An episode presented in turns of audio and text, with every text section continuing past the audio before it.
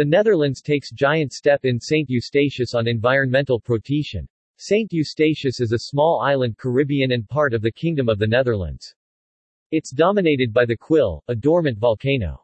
Quill National Park has hiking trails along the ocean and around the volcano, which features a rainforest and many species of orchid. Surrounding the island are narrow beaches of volcanic sand. Offshore, St. Eustatius National Marine Park's dive sites range from coral reefs to shipwrecks.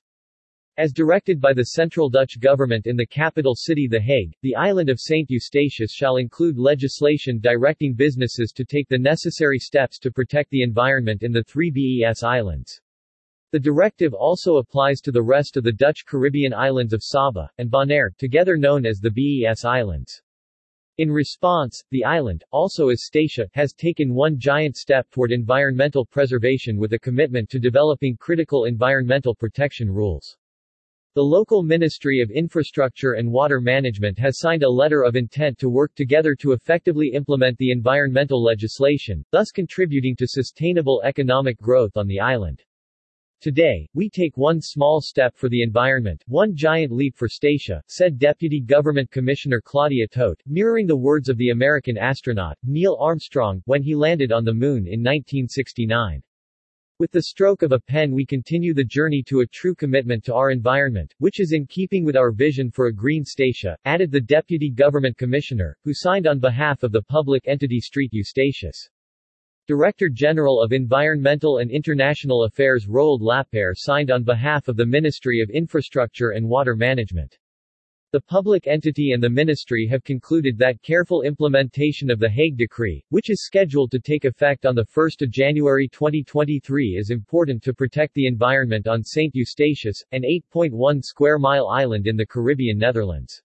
Therefore, they have agreed on an implementation plan aimed at a. Supporting the development of defining environmental rules in an island ordinance to ensure that environmental goals are compatible with the local situation.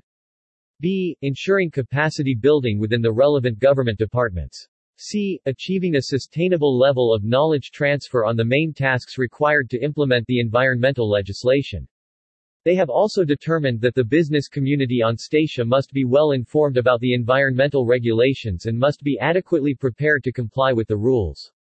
In this regard, the two sides have also signed a two-year cooperation agreement to establish a system to share information about the environmental legislation with local companies. It will consist of an information desk and a web portal to provide easily accessible details and advice on the environmental regulations to the businesses. The Ministry of Infrastructure and Water Management will contribute 50,000 euros towards the operational costs of the information system and will also contribute to the implementation plan agreed upon in the letter of intent.